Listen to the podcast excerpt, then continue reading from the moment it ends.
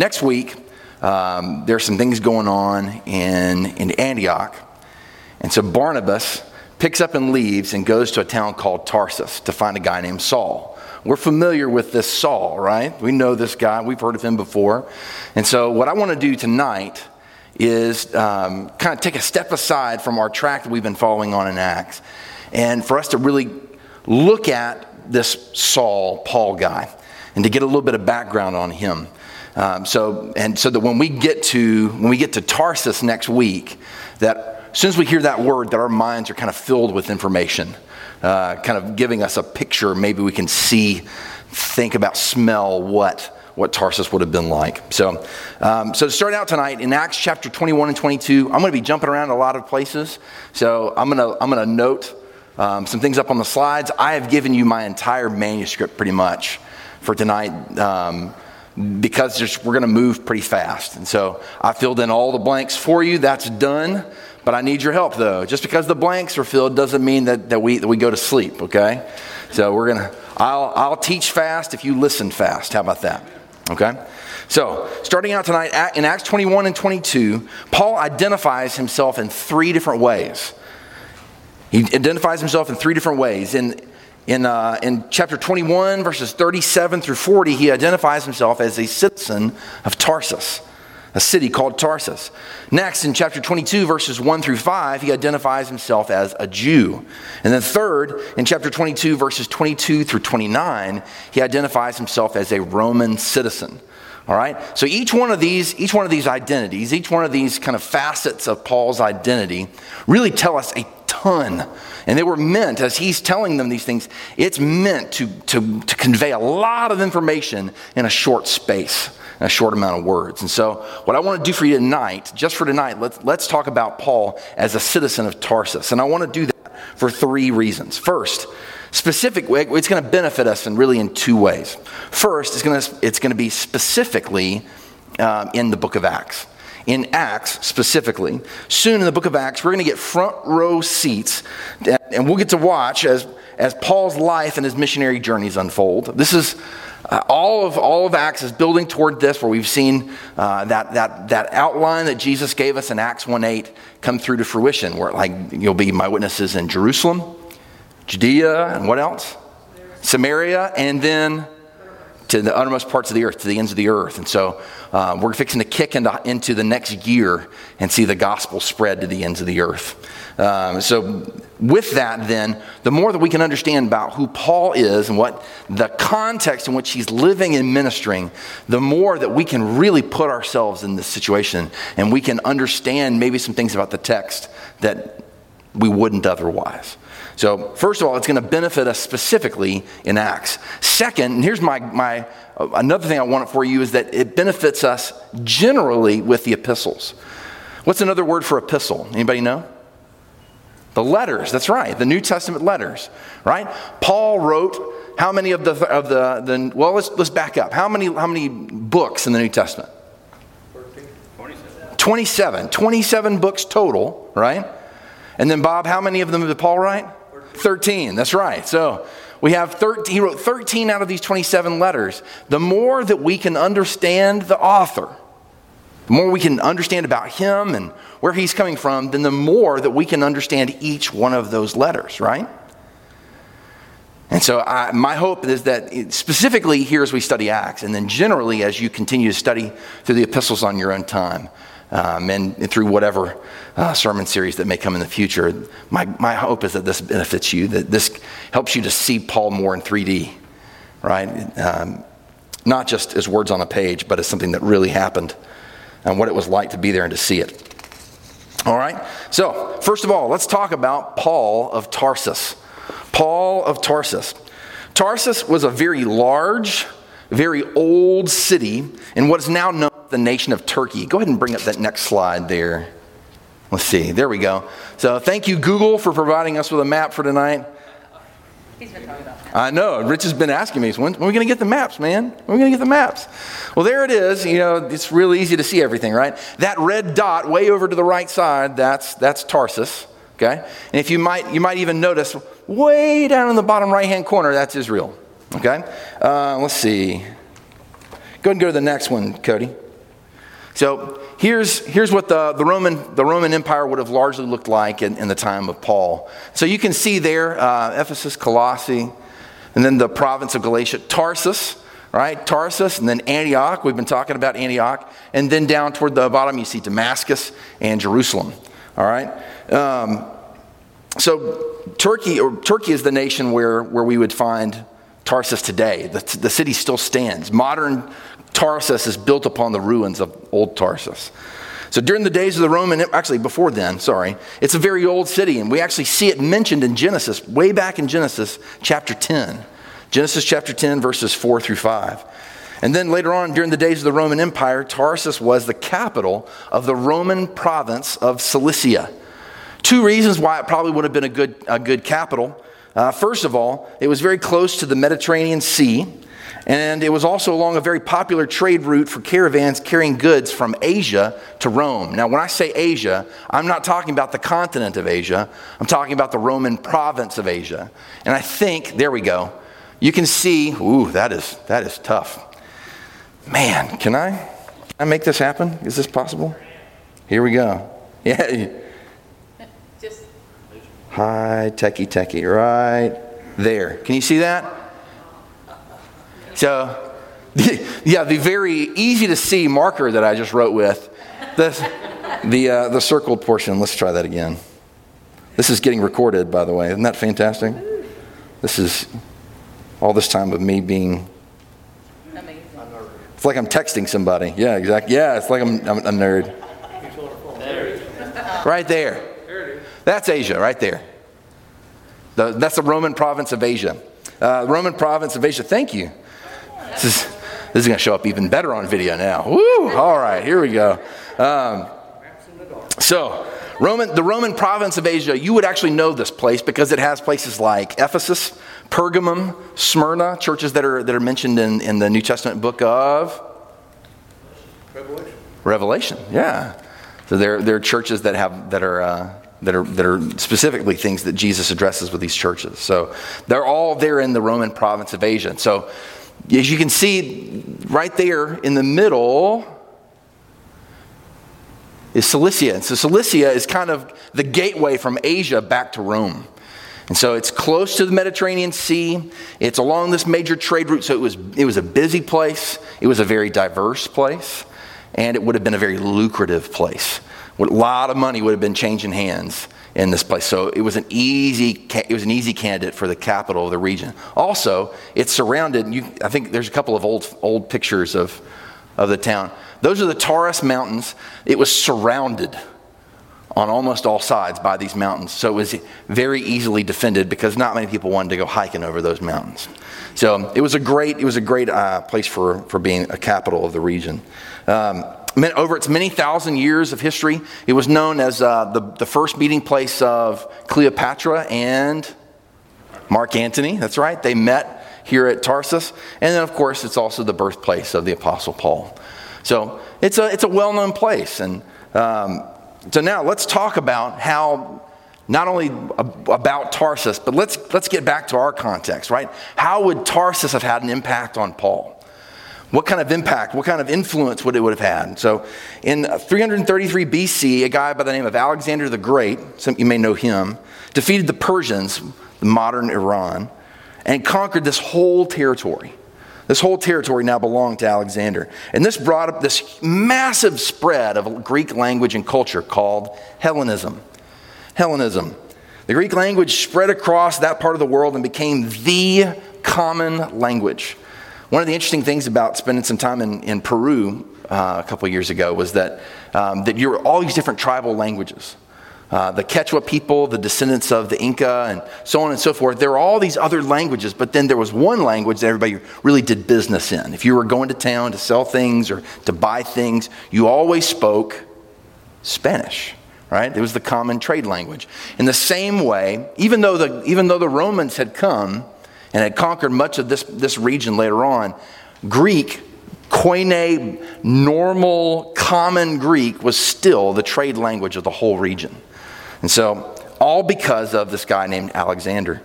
Um, so, along with that language came culture. Tarsus was one of many cities built in a Greek style. So Tarsus had institutions, Greek institutions everywhere gyms, gymnasiums, bathhouses, theaters, marketplaces, Greek architecture everywhere, hidden, just filled to the brim with symbolism in its architecture as well. So, and I, I, I, love this, and I put this in parentheses in your notes. Coincidentally, right? It just so happens then that everywhere that Paul would eventually live, preach, and minister would be under the influence of Greek culture. Such a great expanse in the, all those missionary journeys, yet there's one, there's so many of the towns are laid out in the same way. So many of the people speak the same language. If you, for him to be able to do trade to be, as a tent maker, to be able to support himself, he could talk to pretty much anybody in Greek. Isn't that, isn't that amazing? It's, it, just staggers to me. So, so first, we talked about um, in how life in Tarsus influenced Paul. First, we talked about Greek influence. Secondly, let's talk about something called the diaspora life. Diaspora means what? Anybody know? It means scattered. Means scattering. So, the Bible doesn't really say much about Paul's family except that he was raised under strict Judaism. We can see that in places like Philippians 3, verses 4 and 5, where he says that he was circumcised on the eighth day. He was a, a Hebrew of the Hebrews. That means not just that he was, was really excelling, but that his family as well. His family uh, was very devout in their Judaism. So living in Tarsus, that would mean that there's some, there's some sort of added qualifier onto the family. Not only are they Jews, but they're what we call diaspora Jews, meaning Jews who lived outside the Holy Land. Diaspora Jews lived in every major city in Asia, again, Roman province of Asia, not the, not the continent, um, and in Syria and Cilicia, normally in a Jewish quarters. There was like, kind of like, like you'd have like maybe Chinatown or Koreatown or different places like that. Um, there would be a Jewish quarter in the town, in the city, um, and where all the Jewish people would live there together. There'd be Jewish markets, and there would be um, they'd have a synagogue there, and so they would. It was a way for them to to be able to keep some semblance of the life and culture they had before, right? Um, so with that, the, the synagogue would be the center of the community. Because their, their identity, again, what, what's the Jews' identity as a people? What makes them a people? They're the people that God has spoken to, right? That's what binds them together. So, with that, religious instruction took place regularly. Paul would have read scripture and would have uh, and the prayers of worship every Saturday, every Sabbath day. He would have been he would have been expected to learn large portions of the Bible, uh, or at least of the Pentateuch, the first five books of the Bible. This instruction was the responsibility of the family. It was the responsibility of the parents to educate their children and to teach them to memorize almost the entire first five books of the Bible. Let's think about that, folks Genesis, Exodus, Leviticus, Numbers, Deuteronomy. Memorized by heart. Isn't that interesting? Woo, amazing. And yet, that was the common thing. It wasn't extreme, it was just that's what you did. That's what, our fa- that's what your family did. That's what your community did. All right? This instruction would have been the responsibility of family. And so we, we also know from this that Paul very well mm, probably learned the Greek New Testament, the Septuagint, or the, New, the Old Testament, the Greek Old Testament, uh, the first, really, the first translation of the, of the Old Testament, which would have been done sometime in the later Old Testament period. So, with that, Paul is memorizing scripture. He is, he is very familiar not only with the Old Testament in Hebrew, but with it in Greek. And so, I think, think about this, friends. This would, have been, this would have enabled him, encouraged him, and would have equipped him to minister to both Jews and Gentiles who lived outside the Holy Land. Where's most of his ministry going to take place? Outside of the Holy Land, whose primary language was Koine, common Greek. And also, as a diaspora Jew, he would have encountered Gentiles all the time, right? Going around, uh, going around the city, anytime it took him outside of the Jewish quarter. But he also would have experienced probably two kinds of Gentiles there in the synagogue. There in the synagogue. First, he would have experienced proselytes. Proselytes. What are proselytes? They are converts to Judaism, converts to Judaism who have been circumcised and they, who have, they have agreed to follow the law. They, have, they are as close as you can get to being a Jew if you're not born a Jew. So proselytes, and then secondly, God-fearers. Huh, that sounds familiar.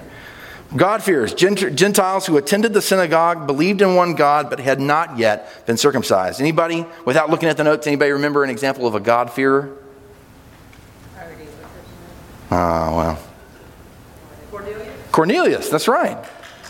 There we go. Absolutely. Probably also the, the eunuch from, from, Acts, from Acts chapter 8. All right? So there we go. So Gentiles who attended the synagogue believed in one God, but had not yet been circumcised. So again, we see, so we, we're looking, we can see, um, we see Greek influence, the diaspora life, public education. The Greeks were known for their public education. All boys between the age of 6 and 14 were sent to elementary schools. They would have been trained in basic skills in reading, writing, math, music, etc. And through Greek public education, the, the Lord was equipping Paul to later write and preach meaningfully and effectively throughout his ministry. No matter where he went, this, this was, Lord was stamping him even now in ways that he, would, he, could, he could even hardly imagine. So um, I don't like doing subpoints of subpoints, and so I've tried to keep this as flat of a structure as possible, if that makes sense. So uh, kind of this is kind of under public education, but what are some things that he would have learned in public education? Things that would be really important to him in ministry. First of all, Greek poetry. Greek poetry. In Paul's public education, he would have, uh, the writings of the Greek poets were emphasized. Not just, not just mentioned over here, over in a corner, but they would have been at the forefront. Because poetry and philosophy, and they were all very much intertwined. And so um, God was using this education to equip Paul to later quote Greek poets to help make his points. Some examples Acts chapter 17, verse 28. In this text, he's speaking to the philosophers in Athens. We're going to come back to this at the end tonight. Uh, but the, he quotes a, a third century poet a third century BC uh, Stoic poet named Aratus. Aratus, and he says this, for we are also his children. This is right after he says, in him, in God, we live and move and have our being, right? He's preaching the gospel there. So, this little fun fact here Aratus was a local poet who lived in the town of Soli, which is really not far from Tarsus. Paul would have been very familiar with this, with this guy's work. Next, 1 Corinthians 15 33, Paul quotes a guy named Menander guy named Menander. Menander, and you may have heard this phrase before bad company corrupts good character. Paul, Paul didn't originate this. He's quoting from a, from a Greek poet named Menander. And so, and, and almost kind of like we would, we would quote song lyrics now uh, to help illustrate a point, right? And so he's using that there. Um, then in Titus chapter 1, verse 12, Paul quoted a guy named Epimenides a Cretan religious teacher from around 500 BC. Epimenides described the bad character of Cretans. You ever wonder why, that, why the, the term Cretan is used to, dis, to describe somebody that's, that's, a he, that's a heathen, essentially, right? Well, it's because it's somebody who lived on the island of Crete, which is right there in the middle of the Mediterranean. So, so this is, this is uh, Paul quotes him here where he says, Cretans are always liars, evil brutes, and lazy gluttons. Man, what a reputation, right? Now, and again, who is he saying this to? He's saying this to Titus.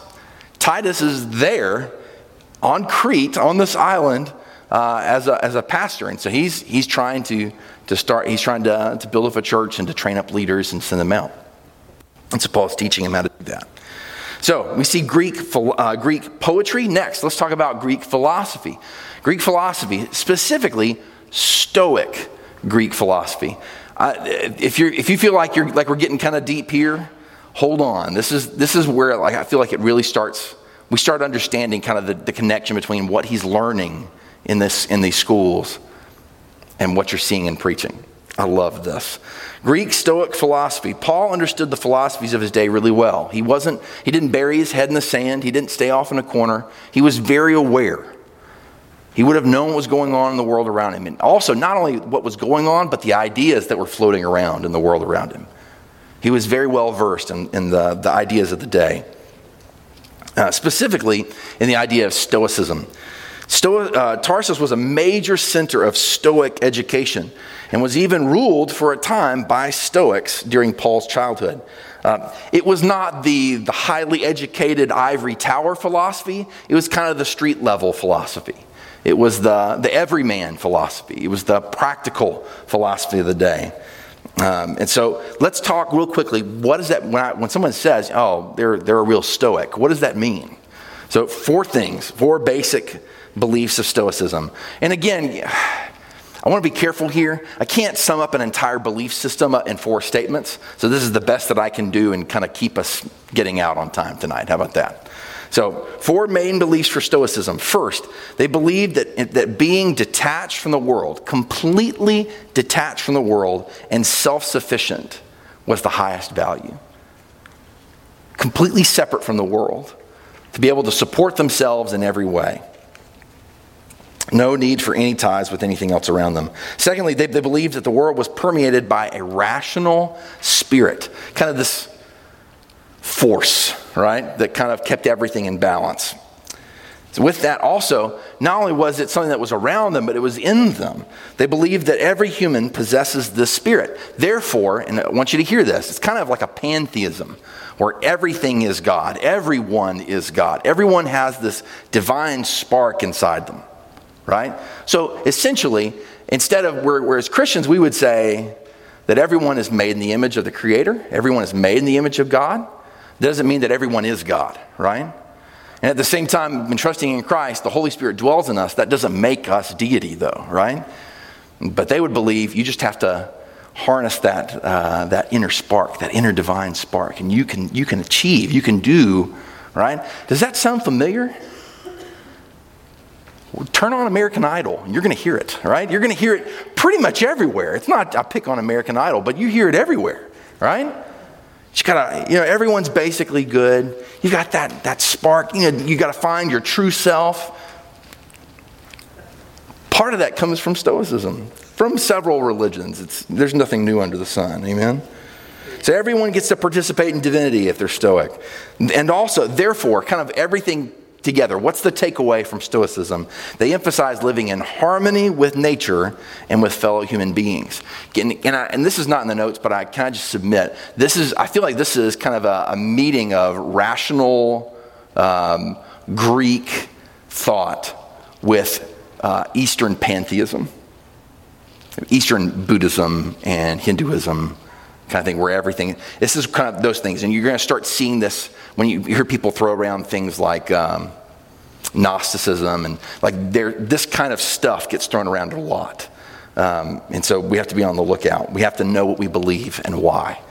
Um, so, so again, but that doesn't mean, at the same time, that doesn't mean that we, that we can just we, we reject everything about stoicism. Stoic, stoicism has some, some elements to it that are really positive and that could be could be captured and used as, as a bridge for the gospel. So let's talk about that. I think i just put this entire paragraph in here because i really want you to see this. Stoic themes as tools for the gospel let me explain what I mean by that. I'm not saying we change the gospel. Let's talk about it. Paul used Stoic themes throughout his writing and speaking.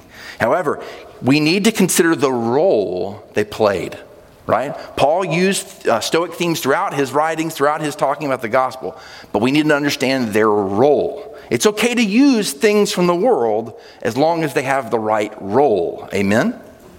So, they did not make or change the content of Paul's gospel, but by God's grace, they were tools to help him clearly communicate the gospel within, uh, with his, within his culture, within his audience's culture. That makes sense. So, because of this, well, let me, let me, go back. They didn't make or change the content of Paul's gospel, but by God's grace, they were tools to help him clearly communicate the gospel in his audience's culture. Okay? In the same way that Jesus came and he spoke in Hebrew, he spoke in Aramaic because it was the language of the culture of his, of his audience. He spoke to us in a way that we could understand. He revealed himself to us. And so when we proclaim the gospel, we are taking what is foreign and what is strange and we're proclaiming it in the language of the culture around us. So that what really is foreign, the gospel, what really is strange for us, suddenly becomes strangely familiar. Doesn't mean that we can convince someone of the gospel with our words, but we can here's what we can do, friends. We can take any unnecessary offense out of proclaiming the gospel, right? We're not like uh, Pastor Cody said a couple weeks ago, we're not preaching culture. We're preaching the gospel, but we're using cultural language through which to proclaim the gospel. Does that make sense? Okay. So, and so with this, and this is where it gets really fun to me. This is, and you get to see how nerdy your associate pastor is. Because of this, Paul could use Stoic themes in, in a way, and many times the Stoics around him would agree with. They would, they'd be listening. Oh, this guy knows what we're talking about. He, ah, that makes sense. I understand what he's saying. And then he can turn and then use Stoic themes in a way that would absolutely terrify them absolutely mystify them, horrify them. And yet, all of this would be aimed at what? The greater progress of the gospel. He's not, he's not trying to win an argument. He's not trying to convince people that he's right and that they're wrong, that he's smart and that they're stupid. He's trying to clearly communicate the gospel. And, that, and then, as he does that, that the Lord is working on their hearts.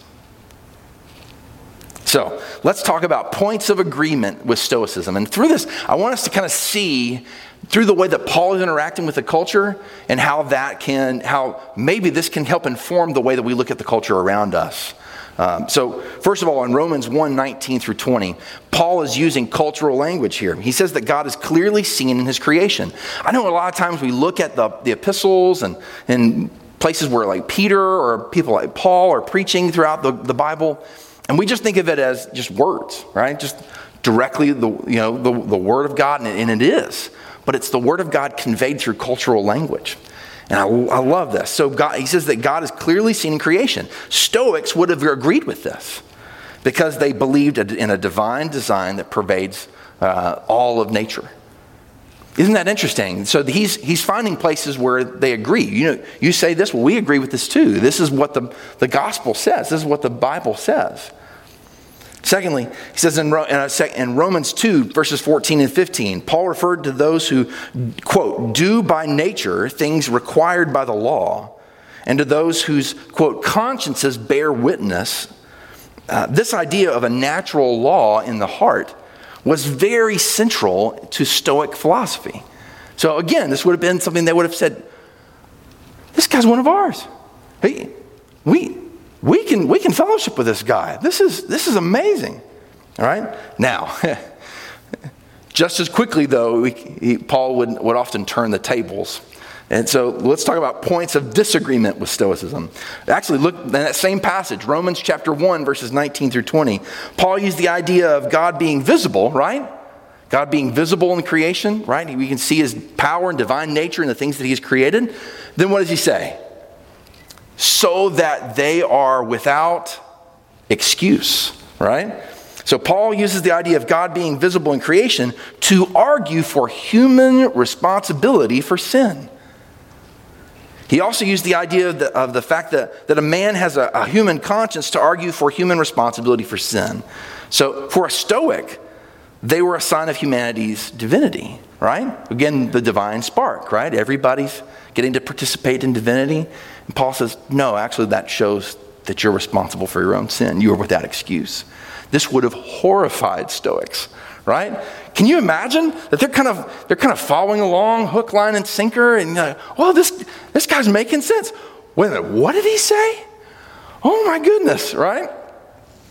So, secondly, in Philippians 4:13, he uses uh, he uses a very popular uh, Stoic word, autarkes, right, um, which means self-sufficient.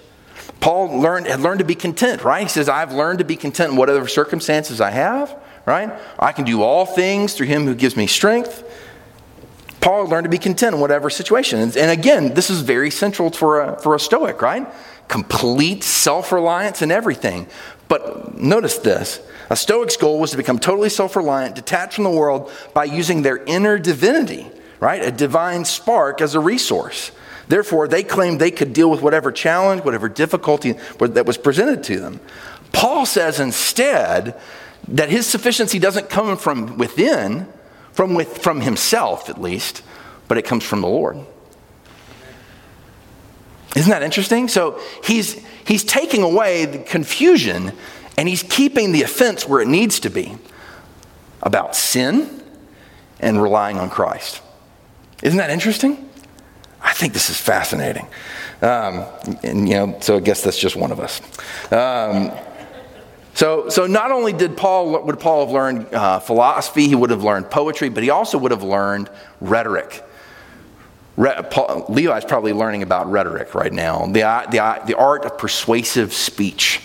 This, is, this was huge in, in uh, Greek culture. Everyone was speaking, and you can see that uh, you see that in Acts 17. Paul goes to Athens, and he, there are all these people that are preaching something new. They're proclaiming something new. First Corinthians, the whole thing about First Corinthians. You got this. Uh, the whole town of Corinth was all about people coming in and preaching self-help sermons, essentially. And everybody would applaud, like, "Oh man, this guy, he's amazing! How you can." Be a, be a better you and your best life now. Some things never change. Amen? Amen. Amen. So they would applaud. Look at he's such a great speaker. And then Paul says, he's, I determined to know nothing among you except Christ and him crucified. I didn't come to you with eloquent speech, right? So, but in that, there's still, he's learning, he's learned some rhetorical, um, some, some uh, persuasive speech. So, uh, let's see, it was used in legislature, law courts, public occasions such as funerals. And Paul employed this method of speech in a number of times in his speeches in Acts. Paul didn't share the viewpoints of the Stoics, but he did hijack their methods and use them for the gospel. Isn't that, isn't that interesting? So, first, the first example would have been this thing called diatribe. Diatribe. Diatribe would have been uh, something, um, it would be a manner to uh, kind of answer someone's questions before they ask their questions, right? Um, to, do, to do that, uh, it was developed by a group of philosophers called the Cynics. There you go, someone who's cynical. It goes back to Cynic philosophy um, in their street preaching and was later adopted by the Stoics. The method was to set up a, an imaginary dialogue partner. This is where the straw man argument comes from, right? This is all from Stoic philosophy. So, and, and uh, if you want a good example of, of, of a diatribe, just read Romans. Almost all of Romans is, uh, is a diatribe. You can see I've given you some examples Romans 3, 1 through 9, Romans 6, 1, 6, 15, 7, 7, 7, 13, 9, 14, and 9, 19. All those are different. He said, but you know, should we sin then that grace may abound? By no means. He's, he's introducing this, this other speaker to ask the questions. This is another way of Paul also showing. Um, do you remember who Paul was writing to in Romans? The church in Rome. He's, and so, why is he writing to them? He wants to get somewhere, he wants to get to Spain. He's getting ready for his next missionary journey. Do we, do we know if he ever got to Spain? We're not quite sure. Um, but essentially, he is, he's writing a missionary support letter. Romans, get this, Romans is a missionary support letter. And so, as, as Paul is writing, he's, he's telling the church in Rome about the gospel that he's proclaimed. And he not only that he, that he knows the gospel well, but he knows the gospel so well, he knows where people are most likely to object. And so, the, so then he sets up this diatribe to, to show them, like, this is how I respond. Essentially, because he needs their partnership in getting to, the, to, to Spain and to, to other places to, pro, to proclaim Christ where he has not been yet proclaimed. Um, and so, again, diatribe. So that's one example. Second, second example moral lists. Moral lists. A major component of Stoic teaching was moral instruction. Again, why? To be self sufficient, uh, to be completely self reliant, and to live in harmony with all things, right? So there would have been a lot of morals in, involved in that. So they would have used uh, list making as, as a way to teach. And so um, Paul does this in, in, in, a lot of places. Specifically, you can see it in Galatians 5, verses 19 through 23. He gives a vice list, uh, kind of a don't do this or that kind of thing in, in, in verses 19 through 21, and then a virtue list in verses 22 and 23. He also did this in 1 Timothy chapter 3, verses 2 through 12. This is uh, where he's talking about the conduct of, of pastors and deacons, um, overseers and deacons. Uh, and then in Colossians 3, verses 18 through chapter 4, verse 1, he gives instruction regarding the household, how the household is supposed to function. And so they're just, they're long lists of moral instruction. And so you, you may have wondered at, at, at some point, like, why, why is this list here? Because it was a very common way of teaching. People would have looked for it. Kind of a case in point, um, in Korea, I, I learned, I, I learned that I was talking with people wrong. You ever felt that way? Like you, you, you've ordered your, kind of your argument for something, you go to say something to somebody, and it completely flies over their head because you're, you may be saying all the right things, but you're not saying it in the way that's going to be beneficial or helpful or convincing to that person.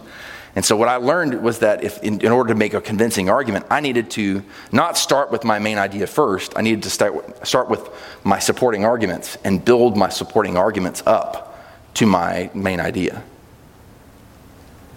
Isn't that interesting?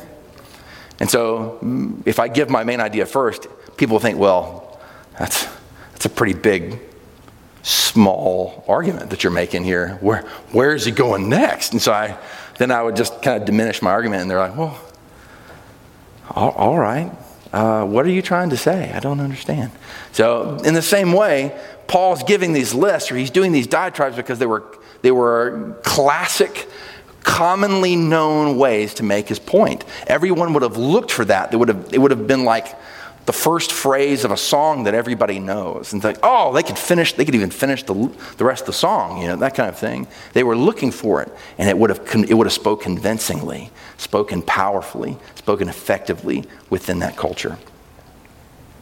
All right. So then, kind of in closing tonight, I, want to, I want us to look back at Acts chapter 17. You can uh, for the last thing tonight, open your Bibles to Acts chapter 17. So, what I want to do is I want to do a, a case study. I'm going to have the verses up on the up on the screen. Acts chapter 17, verses 16 through 34. And so, really, what I, I, want us to just kind of quickly look through this passage, and I want us to see some of these different ideas kind of playing out in this situation. Paul, Paul is in, in Acts chapter 17 is in is in Athens. He's in Athens. He's just been to Berea, right? We know about our, our Berean class, right? Their testimony, right? The testimony of the Bereans is that they, they heard what Paul said and then they searched the scriptures for themselves to make sure that these things were so, right? So, departing from there, Paul goes on to Athens. Uh, Silas and Timothy, Silas and Timothy go somewhere else. And so, Paul sends word for them to come to meet him in Athens. And so, while he's waiting, this happens. You look there at, in Acts chapter 7 or chapter 17 verse 16, starting there. Now, while Paul was waiting for them, again, who's them? Silas and Timothy. While he was waiting for them in Athens, his spirit was being provoked within him as he was observing the city full of idols. First of all, I want you to see this, friends. Paul was not perfect. But because he loved what Jesus loved and he hated what Jesus hated, he looked around and he saw these idols, statues that meant nothing. And people were giving their lives, everything they owned, pinning all their hopes on these statues that couldn't help them and couldn't even hear. And so his, his heart is provoked in him. And so what does he do? Verse 17. So he was reasoning in the synagogue with the Jews and with the God fearing Gentiles, and in the marketplace every day with those who happened to be present. I want you to notice this. He goes where the, where the people are, right? He goes to the synagogue. Why? Because he's a Jew and he speaks Greek. So Greek speaking Jews, that's that's a great place for him to start. So he goes to the he goes there. And I want you to notice, if you look through Acts, most of the time where Paul goes into a town, where does he go first? He goes to the synagogue, right? That's the that's the best the best step in for him, right? Is right there. So unless the Lord closes the door and puts him someplace else. So um, so then where else? Where else does he go? He goes where the people are. He goes to the marketplace, right? Because not only people buying and selling things, he was probably working there too. It was probably a way to support himself. But he's also, um, he also has, sees all these people and he has an opportunity to talk with them about the gospel. So, uh, so with all those who are present. Verse 18, and also some of the Epicurean and Stoic philosophers were conversing with him. Some of them were saying, What, uh, what would this idle babbler wish to say? Others saying, he seems to be a proclaimer of strange divinities or strange deities. And I love where sometimes the, the Bible gives us uh, a little step aside and tells us why, right? So look here, bottom half of verse 18. Because he was preaching Jesus and the resurrection. What does that mean? This is where Greek comes in. So let me get a little Greek nerd with you for a second. So, first of all, Greek, Jesus, Jesu. Jesu is a masculine noun. You know, like some in some languages, like Italian, Spanish, some others, that, that you have most of your most of your nouns are either masculine nouns, feminine nouns, or neutral nouns. And so, so what Paul has been doing here is in Greek, he's been proclaiming Jesus, masculine noun, and the resurrection, anastasis, which is a female, fem, a feminine noun. And so they hear masculine word, feminine word, oh, he must be preaching multiple polytheistic deities, right? Multiple gods. So, so in a situation that Paul didn't really foresee, he is he's kind of kind of gotten derailed on trying to share the gospel with them. So watch what happens. Verse 19. And they took him and brought him to the Areopagus, um, saying, um, may we know what this new teaching is that you are proclaiming. For you are bringing some strange things to our ears, so we want to know what these things mean. Now, all the Athenians and the strangers visiting there used to spend their time in nothing other than telling or hearing something new. Thanks, Luke, for the, the clue in, right? So I want you to see this. Paul has, Paul has made a blunder here, but God has opened a door for the word. You hear this? God, even, even though Paul has kind of made a misstep here, God is opening a door for the word. These people want to hear more of what Paul's saying. So now I want you to see this. Notice the change in Paul's language. And again, because he was well versed in Greek, he could see what's happening. And also, also, honestly, because the Holy Spirit's working through him, he takes a step back and he changes his plan. So watch. So Paul stood in the middle of the Areopagus and said, Men of Athens, I observe that you are very religious in all respects. For while I was passing through and examining the objects of your worship, I also found an altar with this inscription To an unknown God. God. Theos. One word. Okay? Therefore, what you worship in ignorance, this I proclaim to you.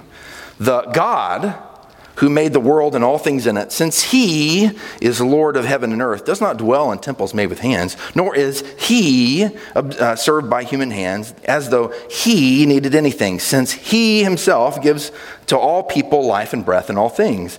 Uh, and he made from one man every nation man, uh, of mankind to live on all the face of the earth, having determined their appointed times, right? Their uh, mankind and the boundaries of their habitation, that they would seek God, again, if perhaps they might grope for him and find him, though he is not far from each one of us. Verse 28, we talked about this earlier.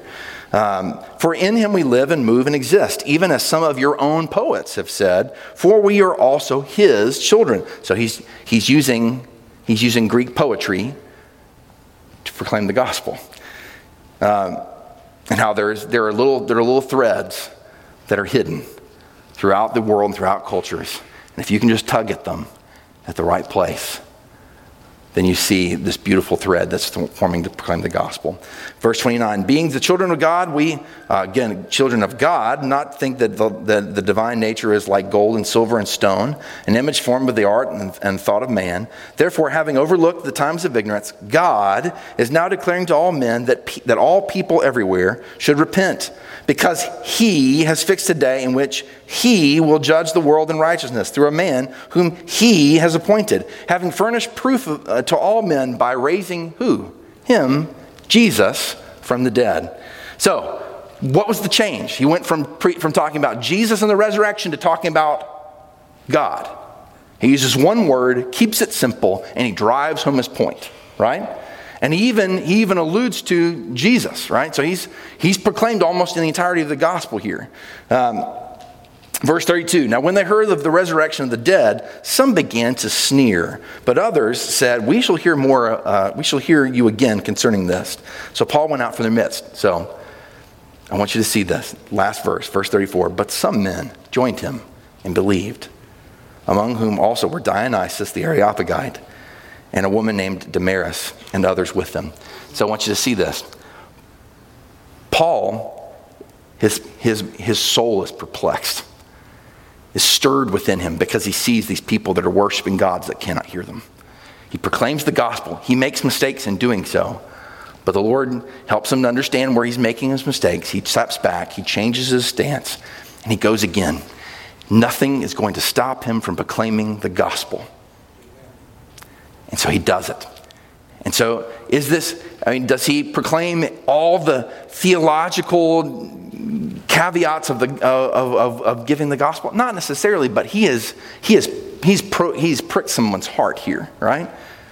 And some, like we hear at other places in the New Testament, that the preaching of Christ is like a fragrance of death, leading to death, right? Those who don't know Christ, don't want Christ, don't want to have anything to do with Christ, they're going to turn away and they're saying, they're sneering at him. But others saying, I want to hear more. Because the gospel, for those who are being saved, is a fragrance of life. And so he's proclaiming the gospel. Again, he makes mistakes, but the Lord uses it for his glory. And people come to know Christ. So, in conclusion, as we started out tonight, we said that our goal was to gain some background and some context on Paul, really for two reasons. One, specifically in the book of Acts. Soon in the book of Acts, we're going to get to see Paul's life unfold, his missionary journeys unfold. And, and with what we've learned tonight, I, I pray that we've been able to see all the more clearly how the Lord works. Works all things for the good of those who love him and are called according to his purpose. Paul by no means was a spiritual superman. But we can see through Paul's time in Tarsus, the Lord was equipping him for ministry, and he hadn't even trusted in Christ yet. God is intimately involved in every detail of your life. And I want you to think about this. God was involved with the fact, in the fact that, that his family, at some point, way before his own birth, had been moved from Jerusalem, had been scattered way, way out to a place called Tarsus and probably what was considered uh, a, a time of great hardship for his family. And yet the Lord was using it for his purpose. So, questions. Questions with that. If the Lord works all things for our good and for his glory, as Romans 28, Romans 8 28, written by Paul, says, then what does that mean for every moment of our lives up to this point? Shouldn't that shift the way that we view even the most difficult moments of our lives leading up to now? And with that, then, how can you leverage your life for the greater progress of the gospel? Not, not just for, for Christians, to, to, for the gospel to advance in our own hearts and the hearts of, the, of our brothers and sisters in our church, but also for it to advance in Callahan. To those, to those who have not heard the gospel, those who don't know Christ will hear and will believe. And not only here in our Jerusalem, but to the ends of the earth. How can you leverage your life for the spread of the gospel here and everywhere. Secondly, generally, we set, we, this, this should benefit us as we read the Bible. The Apostle Paul wrote 13 out of the 27 books of the New Testament, and the more we understand the author, the more we understand his content. Second, uh, so our questions for this How are you working to increase your understanding of the Bible? No one has arrived. The more I learn, the more I realize there is to learn. So, how are you working to increase your understanding of the Bible? And then, secondly, how are you investing that wisdom that you've already learned into others? Let me, let me, make, let me make a caveat there. One, so are you increasing your understanding? Are you obeying that understanding? So many times we need to just obey what we've already heard. Amen? And then, secondly, are you investing that? 2 Timothy 2 2, right? The things you have heard from me in the presence of many witnesses, in trust to faithful men who will be able to teach others also. Right? How are you investing the, the wealth of biblical knowledge that you've gained, the knowledge of the gospel? Invest it. How are you doing that? Any, any questions? Now that it's 7:39, I guess not, huh? Let's pray together. Father, thank you so much for tonight. Thank you for your word. Lord, I thank you that uh, the more that we can study, the more that we study, the more that we see we need to understand, the more that we see we need to learn. And Father, yet in its basics, that the, that the gospel, the, the, the, Bible is, is sufficient. I love that, that in reading the first time, we can, we can hear the gospel and trust in Christ and be saved. And yet, for the rest of our lives, there's so much more to learn, so much wisdom to lean into, so, much, so many commands to hear and to obey. And so, Father, would you continue to grow us, make us more like Christ, increase our desire to know you better, not so that we would be big Bible heads walking around, but Father, that we would know you better, that we would love better what you love, and that we hate what you hate, and that we would give our lives to see the gospel move forward in our own hearts, in the hearts of our brothers and sisters around us, and Father, to the ends of the earth. Lord, would you use us for your glory? In Jesus' name we pray. Amen.